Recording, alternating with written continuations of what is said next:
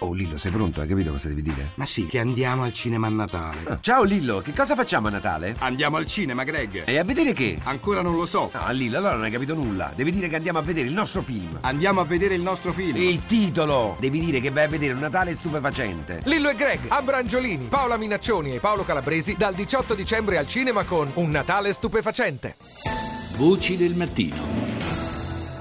Lanciata nel 2009, Uber è un'applicazione valutata oggi sopra i 40 milioni di dollari di valore, una crescita accompagnata però dalle proteste dei titolari di licenze taxi, tanto da essere messa al bando in diversi paesi in Europa, per esempio la Spagna, e da gennaio, lo abbiamo eh, ricordato nella parte precedente della trasmissione, anche in Francia. Di questo, ma anche della natura e del futuro di Uber, Marco Santucci ha parlato con il professor Gabriele Grea, che è docente di economia e gestione della mobilità urbana all'Università Bocconi di Milano. Uber è prima di tutto un servizio che mette in rete eh, dei soggetti che offrono a loro volta servizi di mobilità. Dei soggetti di fatto privati si eh, diciamo, configura nell'ambito maggiormente della sharing economy in quanto coinvolge anche dei prestatori di servizi occasionali. Opera in un servizio pubblico ma in effetti non ha nessun tipo di riconoscimento né giuridico né normativo.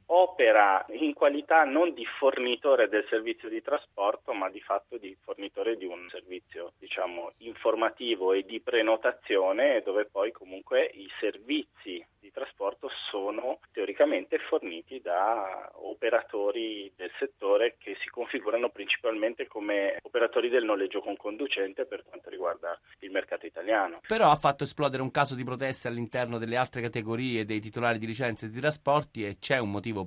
Decisamente, decisamente perché di fatto il servizio di Uber rende maggiormente eh, diciamo, competitivo e avvicina al mercato dei taxi quello del noleggio con conducente che appunto era di fatto storicamente separato eh, da questo tipo di mercato da una normativa che li differenziava. Possiamo dire che Uber opera approfittando di un buco normativo? Non direi esattamente questo. Diciamo che per certi aspetti Uber sfrutta la mancanza di una determinata normativa, per altri aspetti diciamo che eh, mancanza normativa andrebbe a sanare il ruolo e la posizione di Uber come di altri servizi in realtà.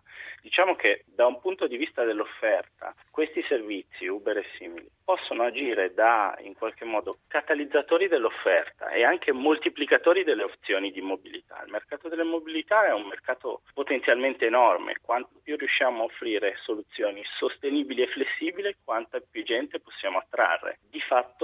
L'opzione tecnologica non è un qualcosa di limitante in sé, dovrebbe essere un fattore abilitante. Prima il settore dell'offerta lo capisce e ne coglie le potenzialità e meglio di fatto possiamo servire una domanda che oggi è servita in maniera probabilmente inadeguata rispetto alle aspettative. L'altra obiezione che viene posta ai, chiamiamoli, dirigenti di Uber è quella di non effettuare controlli sui, chiamiamoli, autisti. D'altronde se sono privati su privati, come si fa? Di fatto sono due problemi molto differenti. I servizi Uber Pop si configurano proprio nell'ambito specifico della sharing economy, mettono in correlazione un privato con un altro privato. Il grosso del business oggi per quanto riguarda Uber non riguarda questo di servizio, ma il servizio Uber tradizionale che di fatto dovrebbe essere operato o è operato da professionisti del settore, che appunto comunque non sono servizio pubblico, non sono taxi, eh, di fatto ad oggi sono regolamentati in maniera diversa. A, a livello normativo e di policy ci dovrebbero essere due ordini di azioni. Da un lato cercare di capire questi servizi, di dare una nuova dimensione, una nuova organizzazione a questi che sono i servizi taxi e di trasporto con conducente cioè domani quali sono i servizi che effettivamente rispondono ad una determinata domanda e come si segmentano e ad ogni tipologia di servizio attribuire le giuste caratteristiche e attribuire il corretto impianto normativo. Dall'altra parte di fatto, secondo me, quello che bisognerebbe fare non è tanto cercare di restringere il campo di azione di Uber, quanto al contrario quello di cercare di ampliare e rendere più inclusive le potenzialità di un servizio del genere, non solo Uber ma tantissime altre opportunità fornite da altri servizi. Non è un caso per esempio che uno dei più grandi consorzi di radiotaxi eh, in Italia abbia lanciato un'application per i tassisti che in qualche modo ricalca le principali caratteristiche di Uber. Questo va verso un ampliamento di un mercato che deve essere sempre più flessibile, competitivo ed aperto.